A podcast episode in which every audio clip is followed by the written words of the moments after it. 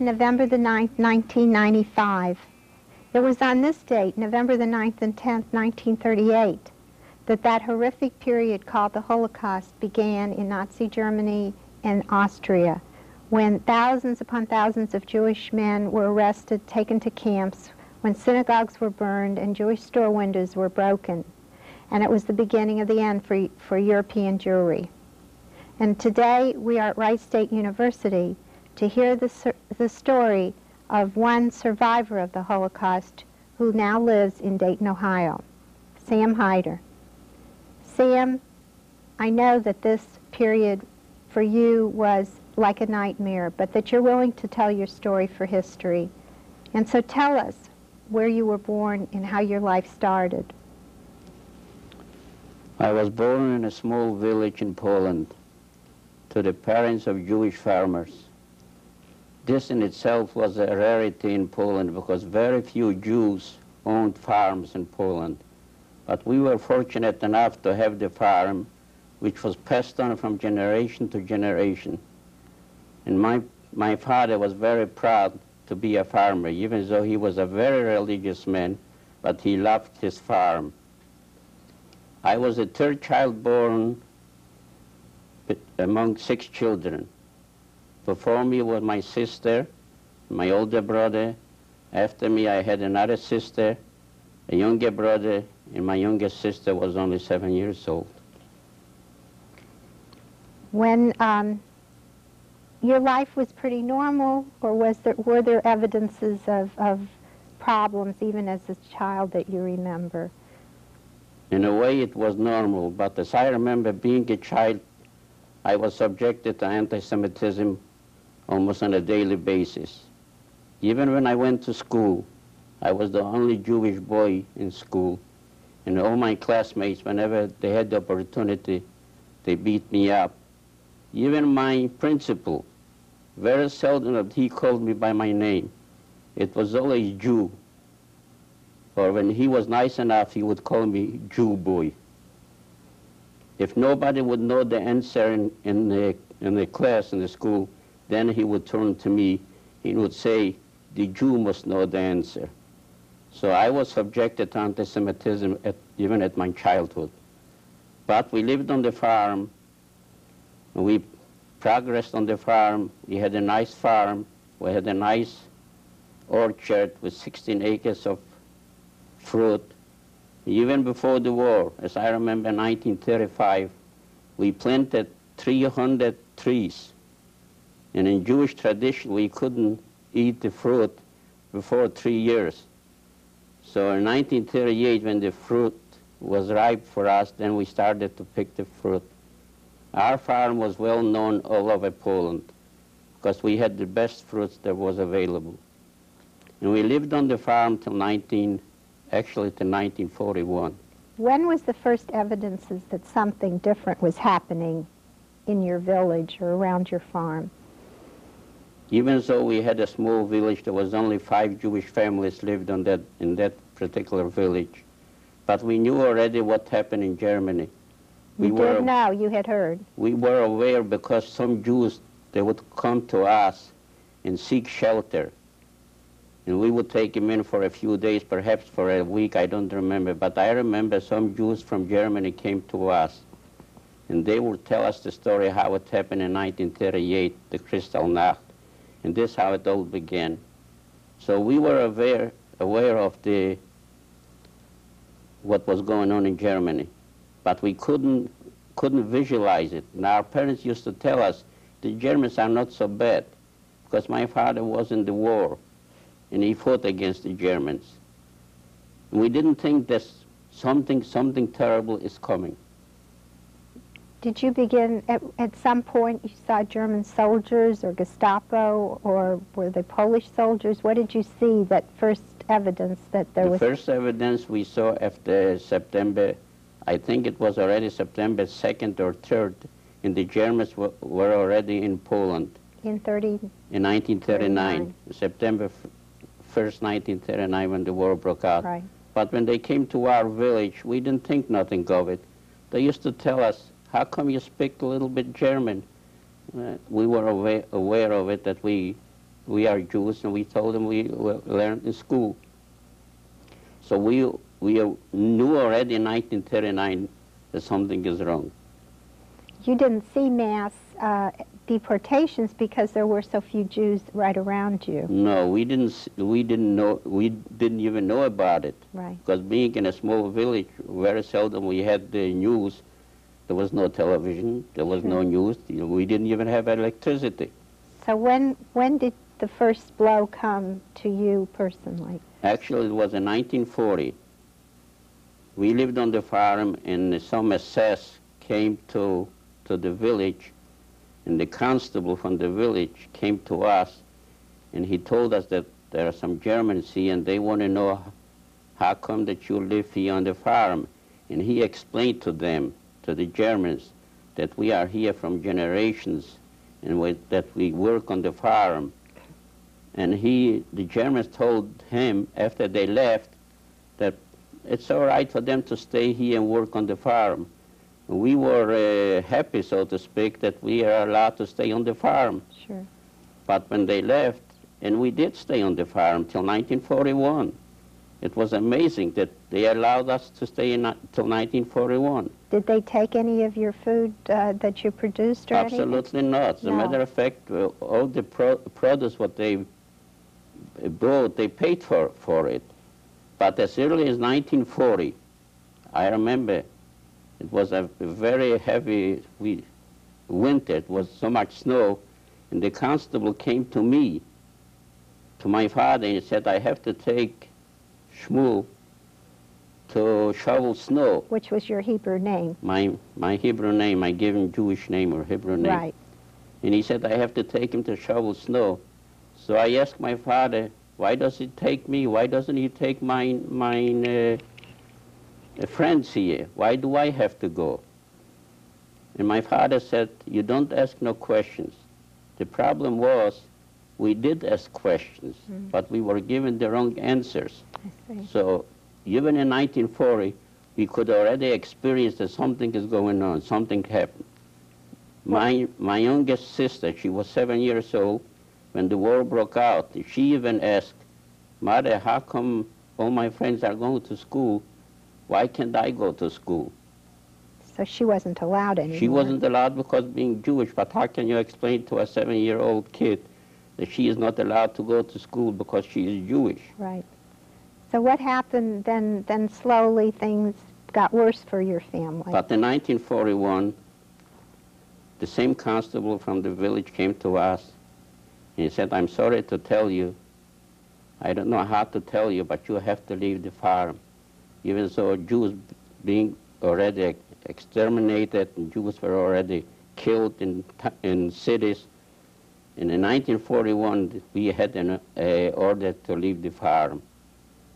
So, but he said, you're allowed to take everything w- with you. And all the five Jewish families, brothers and sisters who lived on that farm, we had to leave the farm and go to a little town, Bialobrzegi, which was only about seven kilometers from us.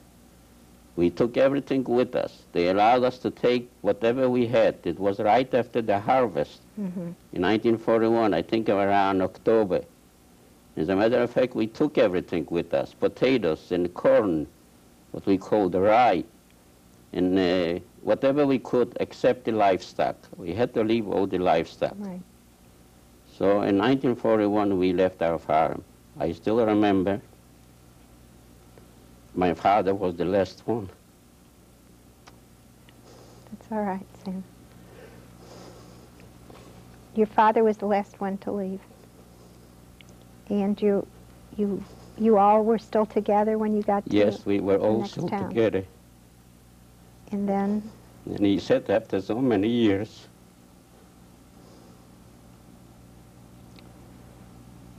we have to leave.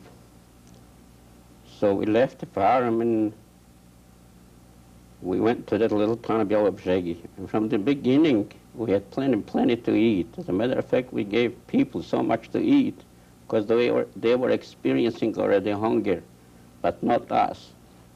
So people came, my mother was she was a righteous uh, woman.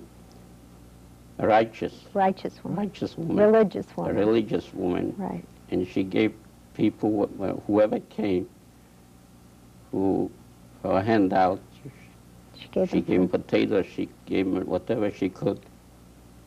But this was in 1941. But unfortunately, this didn't last long. Maybe six months after everything was gone, we started experiencing hunger too, because it was already in the beginning of 1942. Were you in a house or you were in a, Well, first we were in a house because we were, we could afford to live in a house. We rented a house by a Christian family, and we lived in the house there until they put us into a ghetto. Even so, it wasn't a closed-in ghetto, but it was a ghetto, and Jews were not allowed to leave the ghetto.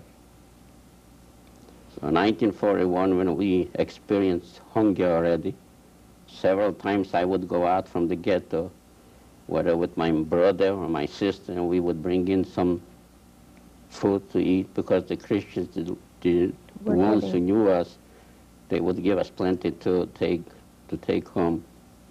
I see. And the main thing was that we were all together. Even though we started experiencing hunger, but we were all together. What happened then, Sam? In uh, 1942, it got so bad, and my mother picked up the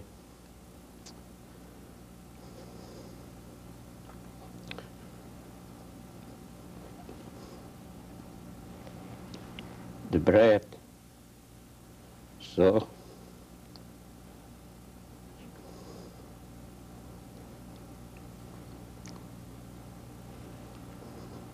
It was hard to she share. sliced it so careful not to give a child a bit. one child more than the other. And then, until one day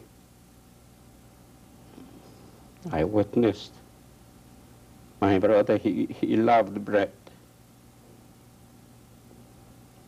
My younger brother, he loved bread. Even before the war, as long as he had enough bread, he didn't care for nothing else. But one day, when my mother was passing around the bread, many, many times she didn't leave nothing for herself. But she was passing around the bread,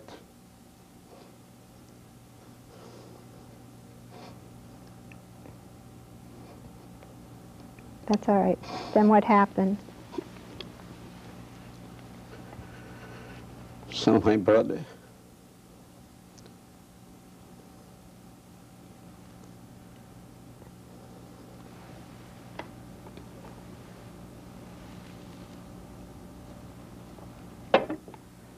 my brother went over to my little sister He gave her the bread. Do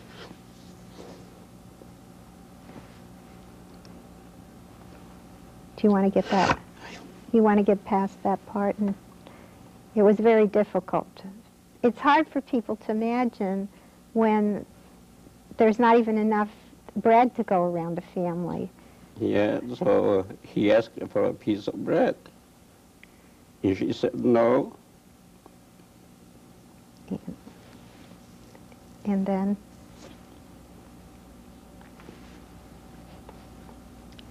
that's all right.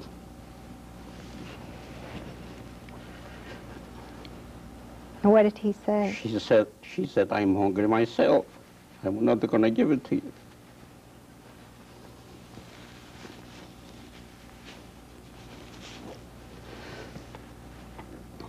So my mother started crying.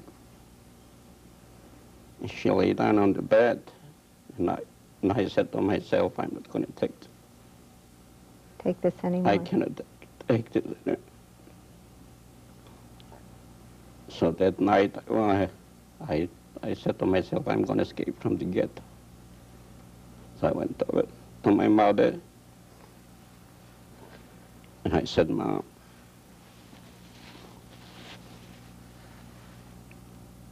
You told her you, you had you wanted to leave. I told her I can, I cannot look this anymore, and I'm going to escape from the ghetto.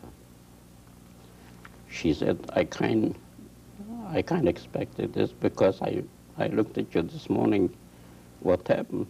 So she said, I knew what you had in mind. And I knew a Christian family, which I had faith in them, and I knew that if I escaped to them, they're going to keep me there. So you did that. So that night I went over to my mother and I said, Mom, I'm going out from the ghetto. She hugged me, she kissed me. She, at the first she, she didn't allow me, she rejected it, but said, God, may God be with you. And then I went over to my father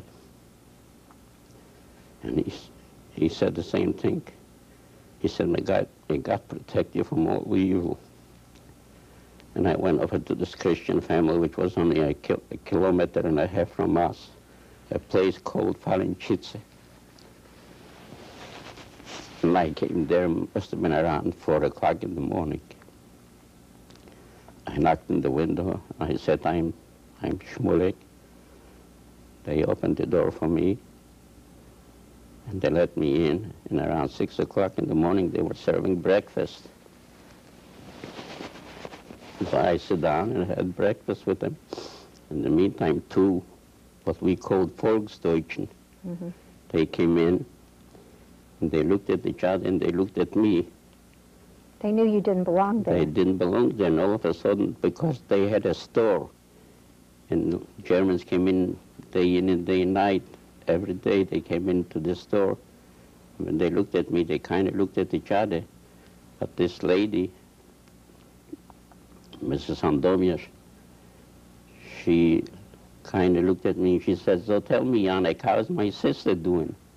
Like you were a relation of Yeah. hers, Janek. So from then on, my name was Janek. a Christian a name. Christian name. So I said, oh, she's planning to come here this summer. So they thought, you know, that I am a relative, so they I'm, I'm their nephew. Right.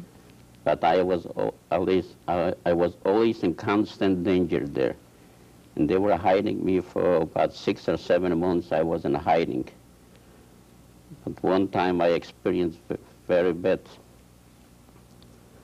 One day, a Volksdeutsch came in.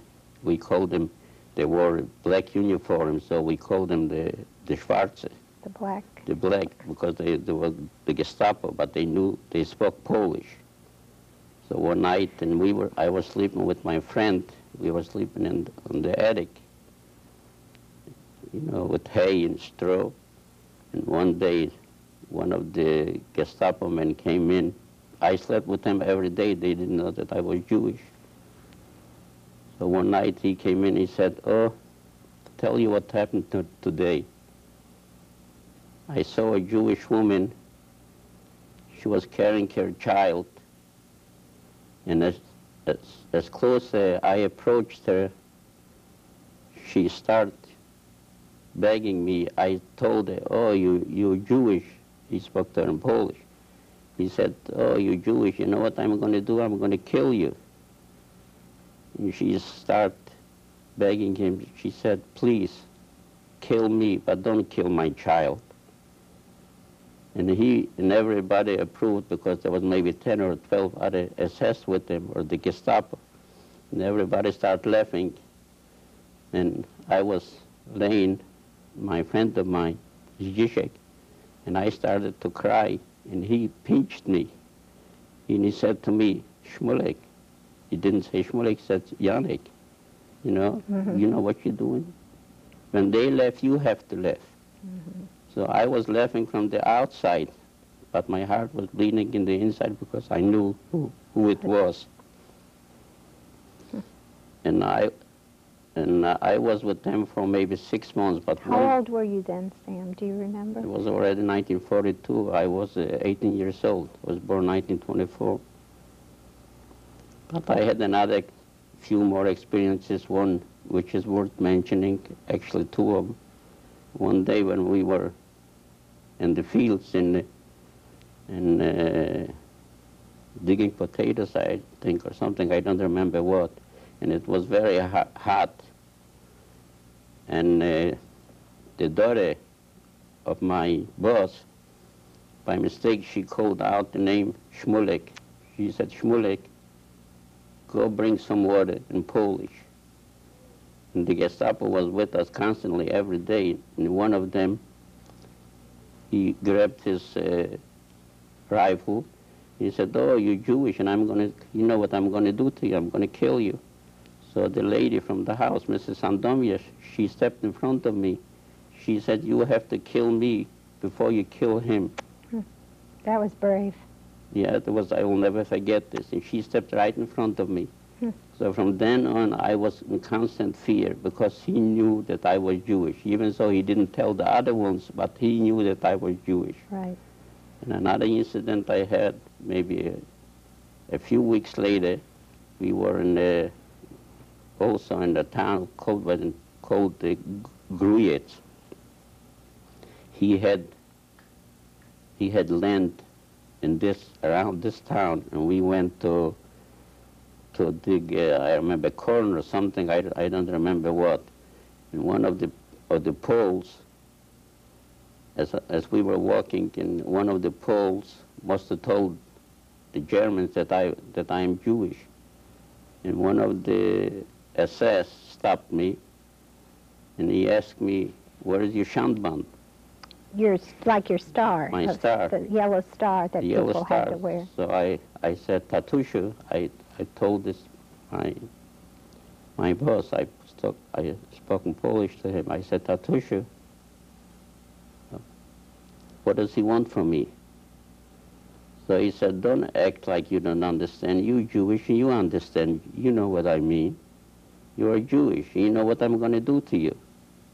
So finally, the, my boss, he broke down. He said, Oh, he's a poor Jew. Let him go. He works. He always worked on a farm. They own the farm. Please let him go. He said, no, you give the all the equipment what I carried with me. He said, you give it to your boss, and I'm going to take you out of town, and I'm going to kill you.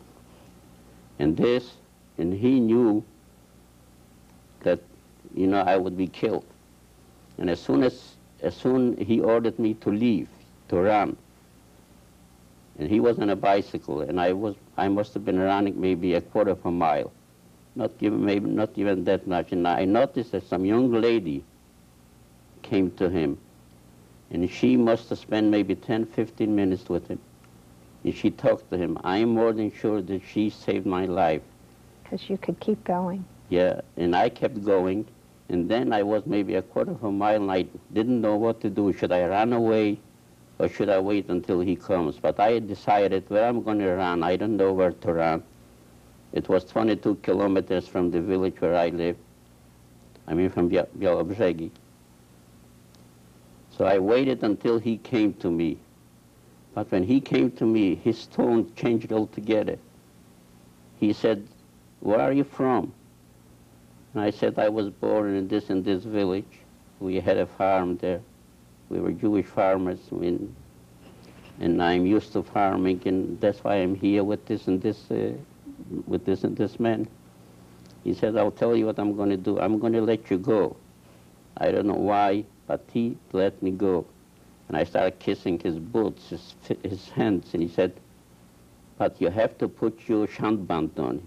He said, if they catch you, Without somebody that, else is going to kill you. But I didn't listen to him, even though he let me go. Immediately after he left, I took off the, the, the Star of David. And I was pretending that I am now, Polish. Sam, you were blonde, is that right? So partially, partially. partially, yeah. So after he let me go, and this, the boss of mine, he didn't know about it, that he let me go. And he presumed that, you know, he, He killed me. you. So that day, I was going to go back to to my parents, to Białobrzegi. And it was already getting a little bit dark, and I was a little bit hungry, so I approached two Polish ladies, and I asked them, could you please give me something to eat because I'm hungry? So they said, Jews are not allowed here in Polish. Mhm. So right away I saw that, you know, You're in trouble. I'm in trouble. So I kept going. Then I saw another lady on a on a porch. So I went up to her and I said, "Could you give me something to eat?" She said, "No, you you better keep going. If not, I'm going to turn you over to the SS." So I didn't have no choice, and I decided I'm going to hide on there in a stack of corn, and I'm going to wait until the morning, and then I'm going to go home. So I was hiding until the next morning. I must have got up maybe 4 o'clock, and I was going to go home, but I was so hungry, and I saw a lady milking cows. When she milked the cows, I approached her again. I said, could I ask for a little bit milk? And she said to me, wait. And she went into the house, and I was afraid that she goes into the house. God knows who, who, what's going to happen. But her husband came out, and he said, come on in the house. He called me into the house, and he said, give him some bread and milk. And they gave me bread and milk. And he said, you know what I would like for you to do? I would like for you to stay with us a couple weeks and help us with the harvest. And I said, no, no, I couldn't stay because my parents, if they find out, you know, what happened, they, they'll think that, you know, that, I, that I got killed. So he said, when I go, I go to Bialobrzegi on Wednesday, this was Sunday, I'm going to tell him that you are alive and you are, you are with us. But that particular Wednesday, I did stay with him, with them. And that particular Wednesday, there was no, even though I wrote a little note, just two words, and, uh, I am alive. That's all I, that's all I did. But that particular day, he wasn't able to give my parents the, The the note. note, and he didn't see him. So when he came back and he told me, I said, no, I have to leave because my parents think that I, Yeah. that I'm dead. And even the, my boss knew that. You know. So, and I stayed till Friday. And Friday, I went back home. This was in 1942. A few, a few weeks later, there was a, in Polish we call it a oblawa. They gathered Jews and they cut I was walking in the street and they cut me in the street and they put me on a, on a, Transport. not on a train, on a truck Truck. to take me to a concentration camp. That was, that was That it. was the, the uh, August 10, 1942. My mother found out that I am already on the truck. I had my parents, everybody was still alive. So she kept running with a piece of bread and she kept yelling, my kind, my kind, don't, My child, my child. my child. child. So the truck ended up taking you. Only God knows if I'll ever see again. And as it happened, I never saw my mother again. Where did the truck take And you? the truck took us to a concentration camp in Radom. This was in August of 1942. Radom was a large city. Radom was a large city. It was 3,500 Jews worked in that concentration camp. We were making ammunition for the Germans so they could kill Jews. I was in Radom till 1944, but during that period of time, this was in August, in between September and October, I don't remember exactly. It was on a Sunday, Sunday afternoon. Uh, a relative of mine, a distant relative of mine, came running to me and with tears in his eyes, and I knew something terrible must have happened. And he approached me. He gave you news of your family. Not only my family, he said, Shmulek, we'll never see our parents again. The whole town was liquidated, and all 10,000 men, women, and children, together with my family.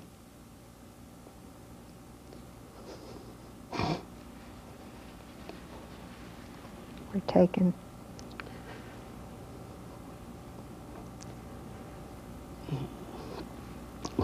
Were, sent to Treblinka.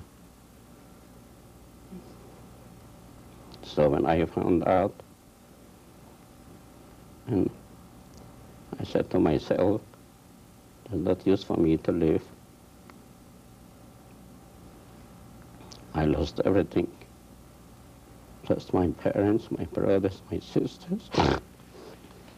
Treblinka was one of the death camps where many Polish Jews, by the hundreds of thousands, were taken and lost their lives, were killed.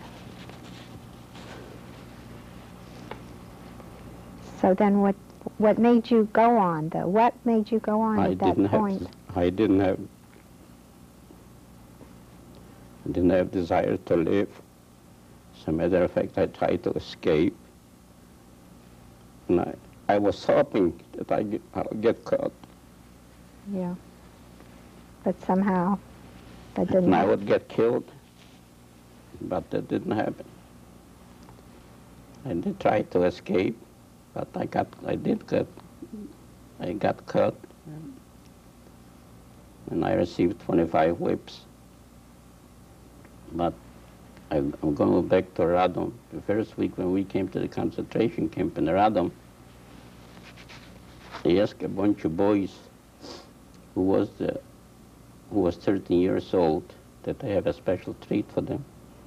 I think eight Jewish boys volunteered. They said they are 13 years of age, and they they hanged them all, all the eight boys.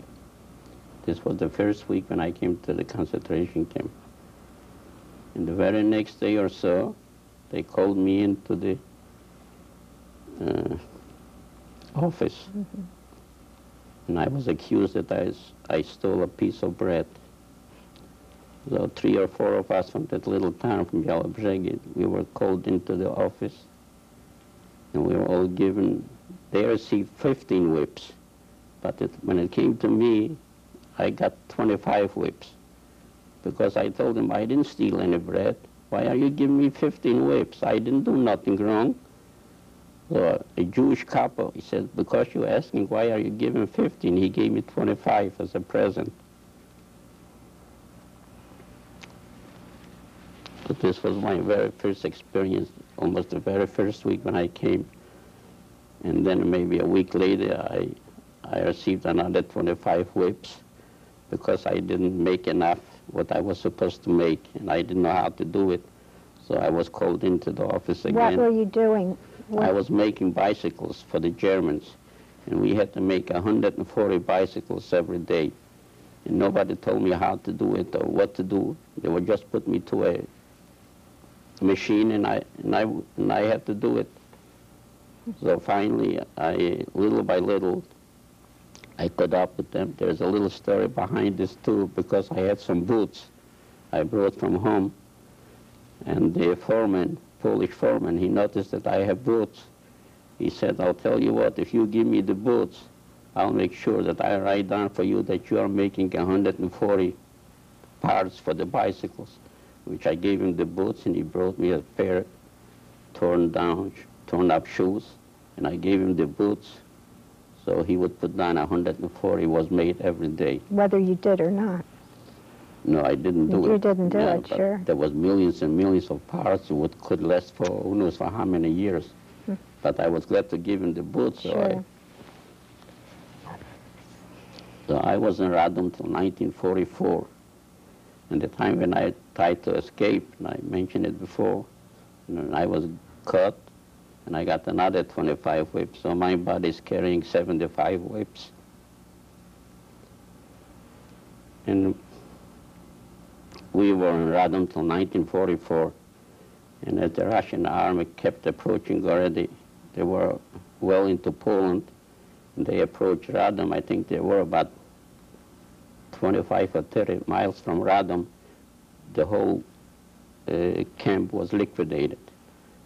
And we, went, we were sent to Auschwitz. To Auschwitz. From Radom, we were sent to Auschwitz. On the way, we stopped in a little town called Tomashov, and we spent just a few days there because it came uh, nighttime, and we had to stay there overnight. And from then, they put us on a train. In 1944, we went to Auschwitz. And we came to Auschwitz. It was in the morning, I remember. Were you in a group with just young men Yeah. primarily? When we left Radom, there was 3,500 boys and uh, women and some children, perhaps just a few children. So when we came to Auschwitz, was a, a orchestra was greeted us The with famous a big sign, orchestra. Arbeit macht frei. And it didn't take long, maybe a half an hour later or so, we were given, each one of us were given a half a loaf of bread. And we said to ourselves, this cannot be Auschwitz. Problem was, the Germans were giving us bread in the morning, and they sent us to the crematoriums in the afternoon. So in Auschwitz, I was just one day. They made a selection like, we called it a selection. I remember that SS man by the name of Meller, tall blonde SS man. He was just looking at us. Sometimes he would point out to the left, sometimes he would point out to the right. We didn't know which one was good. Was it left or right? And we all kept our cheeks red, pinching our cheeks uh, So you- you'd look healthy. to look healthy. Fortunately enough, we were fortunately. We were sent to, from Auschwitz. They took maybe, I don't remember how many, but after this election, the, the women were taken away with the, with a few children. From then on, I didn't see a woman since 1944. So the women and children, very few survived. They were all taken to the gas chambers in Auschwitz. And we were sent to a camp in Vaihingen, close to the French border. And the Vaihingen was terrible. There was no camp. We had to build our own camp. So for three days we didn't have nothing to eat, which didn't matter because the food what they gave us, practically nothing anyway. So after three days, we had a little kitchen. We were given a little bit soup, whatever it was available. We were working on an underground factory. We were building a factory under the underground for the Germans. for the Germans, of course. And I don't remember exactly how many. I, it couldn't have been more than two or three months, and I wasn't buying in. Conditions were terrible. And they asked for 800 volunteers to go to another camp. I said I had my brother-in-law with me, too, I forgot to mention. And I had my brother-in-law with Your me. I, sister's husband. my sister's husband. My sister got married in 1940, and she had already a child, one year old. She went with him to the gas chambers of Treblinka. I said to my brother-in-law, I said, we don't have nothing to lose. The conditions were so terrible. We're not going to survive anyway. Let's try this other camp, which was Hessenthal. This was a small camp. There was only 800 Jews. And we worked for the Luftwaffe, for the German Air Force Right. which from the beginning it was wasn't bad because they weren't used to this. The Luftwaffe, they maybe they didn't, uh, They weren't part of it. they weren't part of it or something, and they treated us halfway decent. But when the SS took over, the whole picture changed already. We were under the same conditions like in any other concentration camp. So, but in Hessenthal, I experienced terrible things. So one day I didn't have no shoes. My fingers were frozen. My, up till this day, I have frozen fingers. My feet were frozen. My ears are frozen.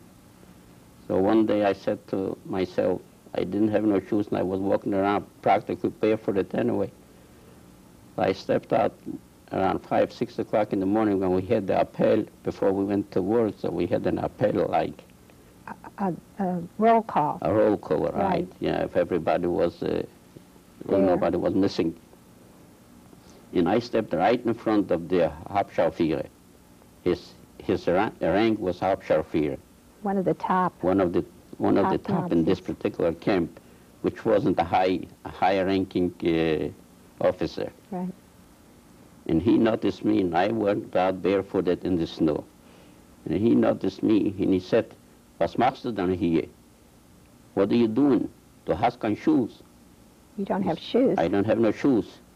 And I told him in German, I don't have no shoes because, and I told him what kind of shoes I had. You know, I showed him the shoes. He said, du bleibst hier. He said, you stay here. You're not going to work. You know, in the order, the, the commandant from the, from the camp, he said, don't let him go to work. And it, I was fortunate enough, I took a chance, but I figured uh, what's going to happen is going to happen. So from then on, I didn't go to work in this particular camp. And it wasn't so bad because I used to, I used to shine his shoes. I used to sew a button. I know a little bit how to, how to sew a button. I used to press his, uh, so I So did. he took a liking to you, apparently? Yeah, he did take a liking to me. Not only this, even the Jewish kapo took a liking to me. And I made fire for them, and I did everything, so, so to speak, in the camp. And I didn't go to work anymore. And everybody was jealous of me because I took a chance and it worked. But I got sick in that camp. Epidemic broke out in that camp, ty- the typhus. Typhoid. and I got sick with the typhus. I was I got sick so bad that nobody expected me to live. One night I must have had terrible fever, and I asked the, the doctors there. They, I was in the hospital. It was a little hospital there too, and I asked one of the doctors. I said, I said in Polish, "Ja bym poprosił trochę wody." So that means, please give me a little bit of water. And this, this Polish doctor, a Jewish, he said, why should I give you water? You cannot live anyway. It's not used to give you any water. And I kept begging, please, please give me a little bit water. I was burning up with fever. And the, same relative, distant relative of mine, he was sick too. And he was laying, he was uh, on the Lower bunk. yeah, I was on the lower bunk, He so was he in the was on the upper bunk. And he heard my, Pleading. my pleading. And he threw himself down. He was sick himself. He threw himself down. Abe Flecker, he lives now in, uh, in. Kansas City. He still remembers, he's, when we get, wh- wh- whenever we get together, he keeps reminding me, remember, I brought you some water. And he threw himself down from that bunk and he brought me a little bit water. I'm more than sure if it wouldn't be for him, I don't know what would happen. But this was a small camp, was only 800 inmates. But still, the conditions were very bad. The conditions were Horrible. impossible. I'll get to it a little bit later. And they called a German doctor from the Luftwaffe, from the Air Force. When this doctor came to me, and he, he looked at me, and he said, "The Carol, I had a fleck fever. That means that I am, I have a typhus, you know, and I am very bad. That it's going to affect my, it's going to affect my brain, which it did. At the time, I was, I, I got crazy. I didn't know what I was doing. I was completely crazy. But in this particular camp, even 800 people for since I think since October till March, we didn't have a shower.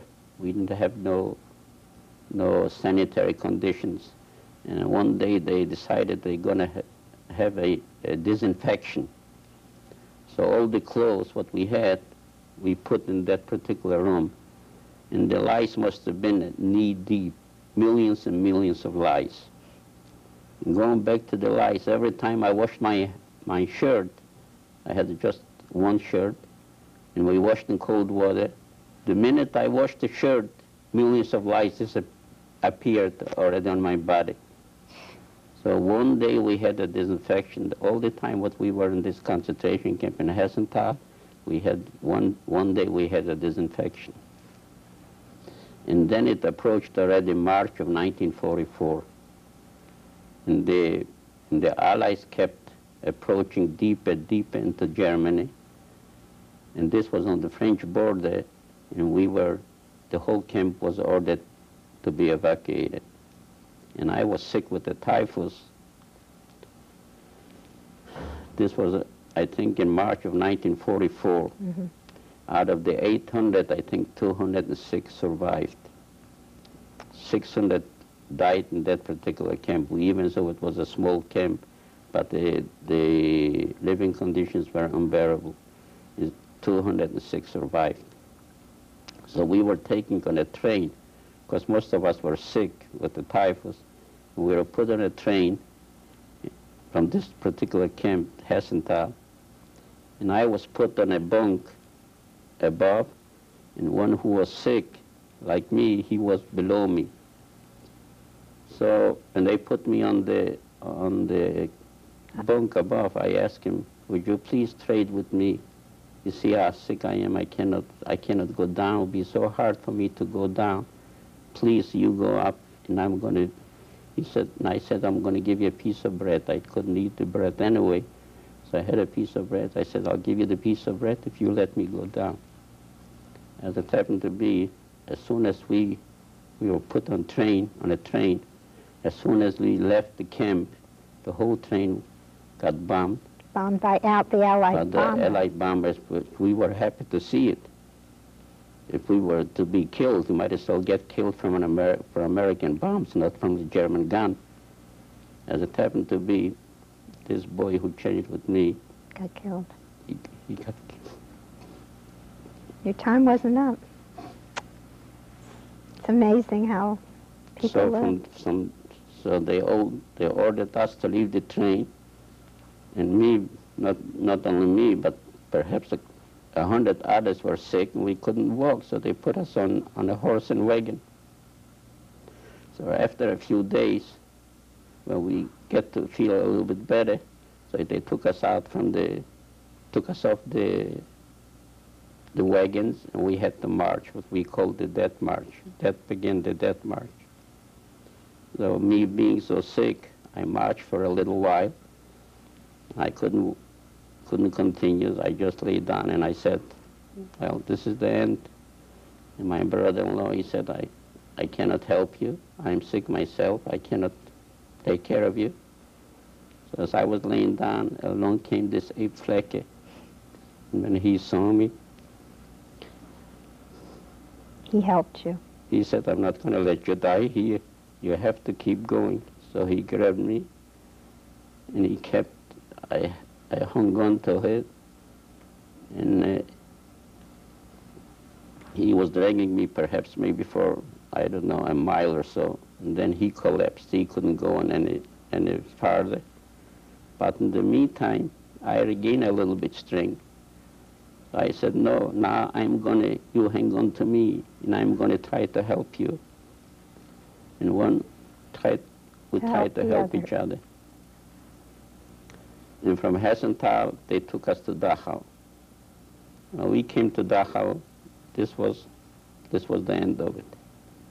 In Dachau, we didn't do nothing. We didn't work. We were just laying in the, in the barracks and waiting till death co- come. Every time when we went to, to the kitchen, we had to crow perhaps thousands and thousands of bodies which were already scheduled to, to, to the crematoriums. The smell was unbearable. So, but they ordered us, we had to go to the kitchen, regardless if we want to go, we didn't want to go. Everybody had to leave the barracks. But when we came already to the kitchen, how, could, how can anybody eat or drink the whatever the little bit little soup what they gave us after you went through all those dead bodies, uh, uh, those, all those skeletons? And then even if they give you the little bit soup, so someone hit you with the with the Whip or something. with a whip, and you had to spill the little bit soup what you had. But some somehow I don't know. I survived Dachau too. And then uh, either in uh, 7th or 8th of April, we were evacuated from Dachau too. So we left Dachau, and there was no place where to go anymore. They put us on a train, and we kept going from one place to another because the Allies were already in, deep into Germany. And uh, there was no, no escape. So maybe for two or three weeks, maybe for two weeks, at one time we were ordered to march again because the train didn't go any further. We marched for a while. Again, so many people died from that, from that march. And then they put us again on a train. This, this must have been already in April 15th or 16th, something like this. I don't remember exactly. And it came April 30th, 1945. We were sitting on a, on the, on, on the tracks. We were sitting there already for two or three days because we couldn't go any further. And one day in April, a uh, couple days before then, they, we were given Red Cross packages. So we thought to ourselves, something is going on because we are given, all of a sudden, Where were the German soldiers at that time? the German soldiers were still, there. Still uh, with you. yeah, sure. The SS were, Still with you. uh, sure. The SS were still with us. And in 19, in April 1945, around maybe 8 or 9 o'clock in the morning, all of a sudden the Germans, the SS, opened the, opened the cars and they said to us, you can go out from the cars. So we, we were afraid to go out because we, we thought they're going to kill us, they're Mhm. going to shoot us. And it didn't take long, maybe 15 or 20 minutes later, we start hear, we heard a rumble like, it was like thundering. And we said to ourselves, what's going on here? It's April, we don't see no, no, and all of a sudden it's thundering. So one guy said, it's not thundering. I think those are tanks. Mm, tanks are coming. Tanks are coming. And we noticed that the Germans, they tried to, to cut off the, the emblems, the SS. So he said, some, well, so we knew that something is going on. And then we, the first tank, there must have been maybe 10 or 12 tanks. There was a, a road right next to the, to the tracks. We saw a train coming. I mean, the tanks coming. There must have been maybe 10 or 12 soldiers, and they were walking behind it. One tank, Okay. and one tank made a sharp turn towards us. We were afraid. We thought that, we didn't know that this was an American tank. And from behind the tank, an American soldier comes out, and he said in a broken German, "Du hab keine Angst, Don't be afraid. du bist frei." You are free.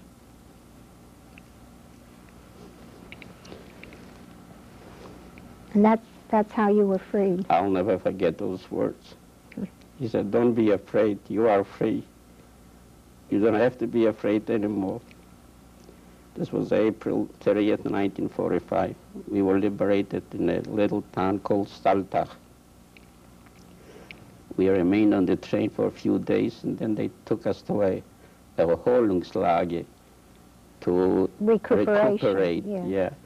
And we were in this, this camp for a few days and perhaps a two week, a couple weeks until we got Well, got well, but still hundreds died because uh, it was too late it was them. too late. Yeah, they were so in, in shape that they couldn't couldn't survive.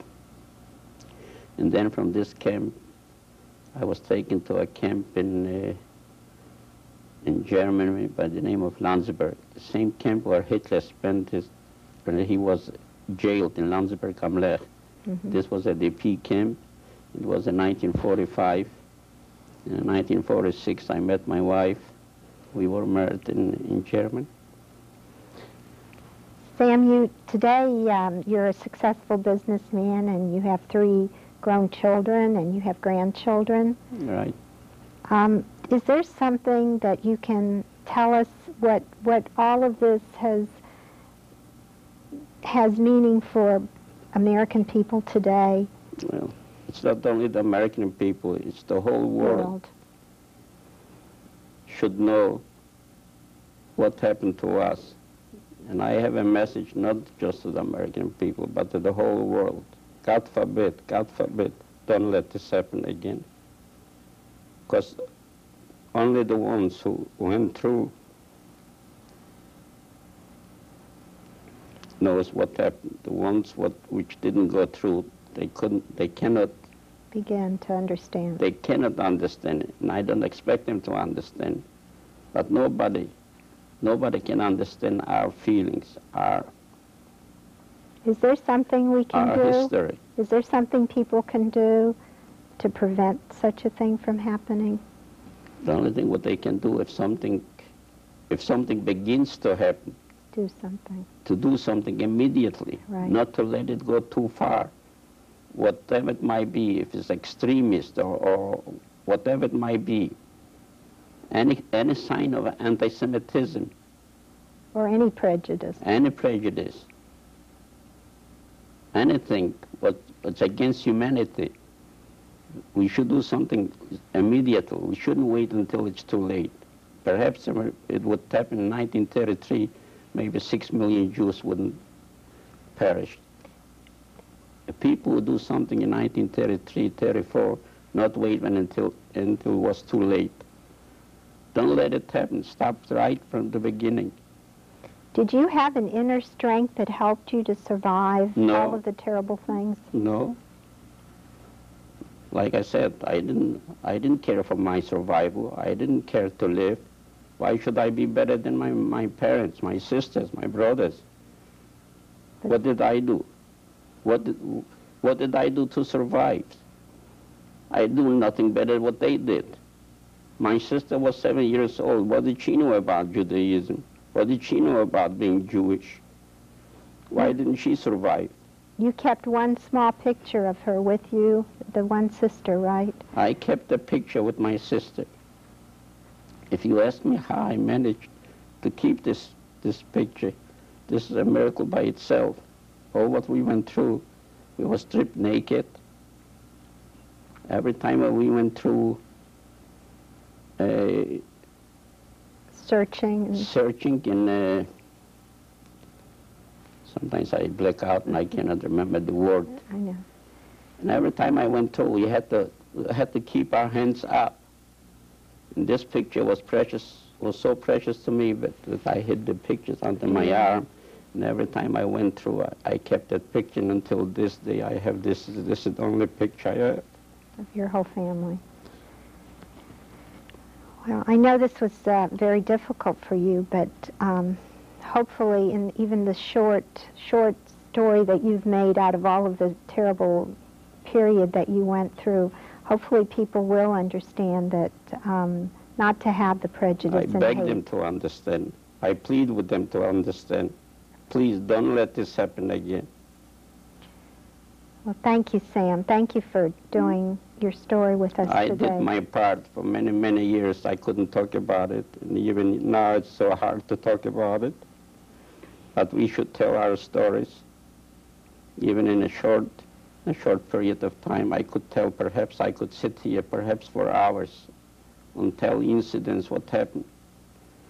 But we'll do our best to tell in a short period of time the world to know what happened in the 1930s and the 1940s, not to forget. Thank you very much, Sam. Thank you.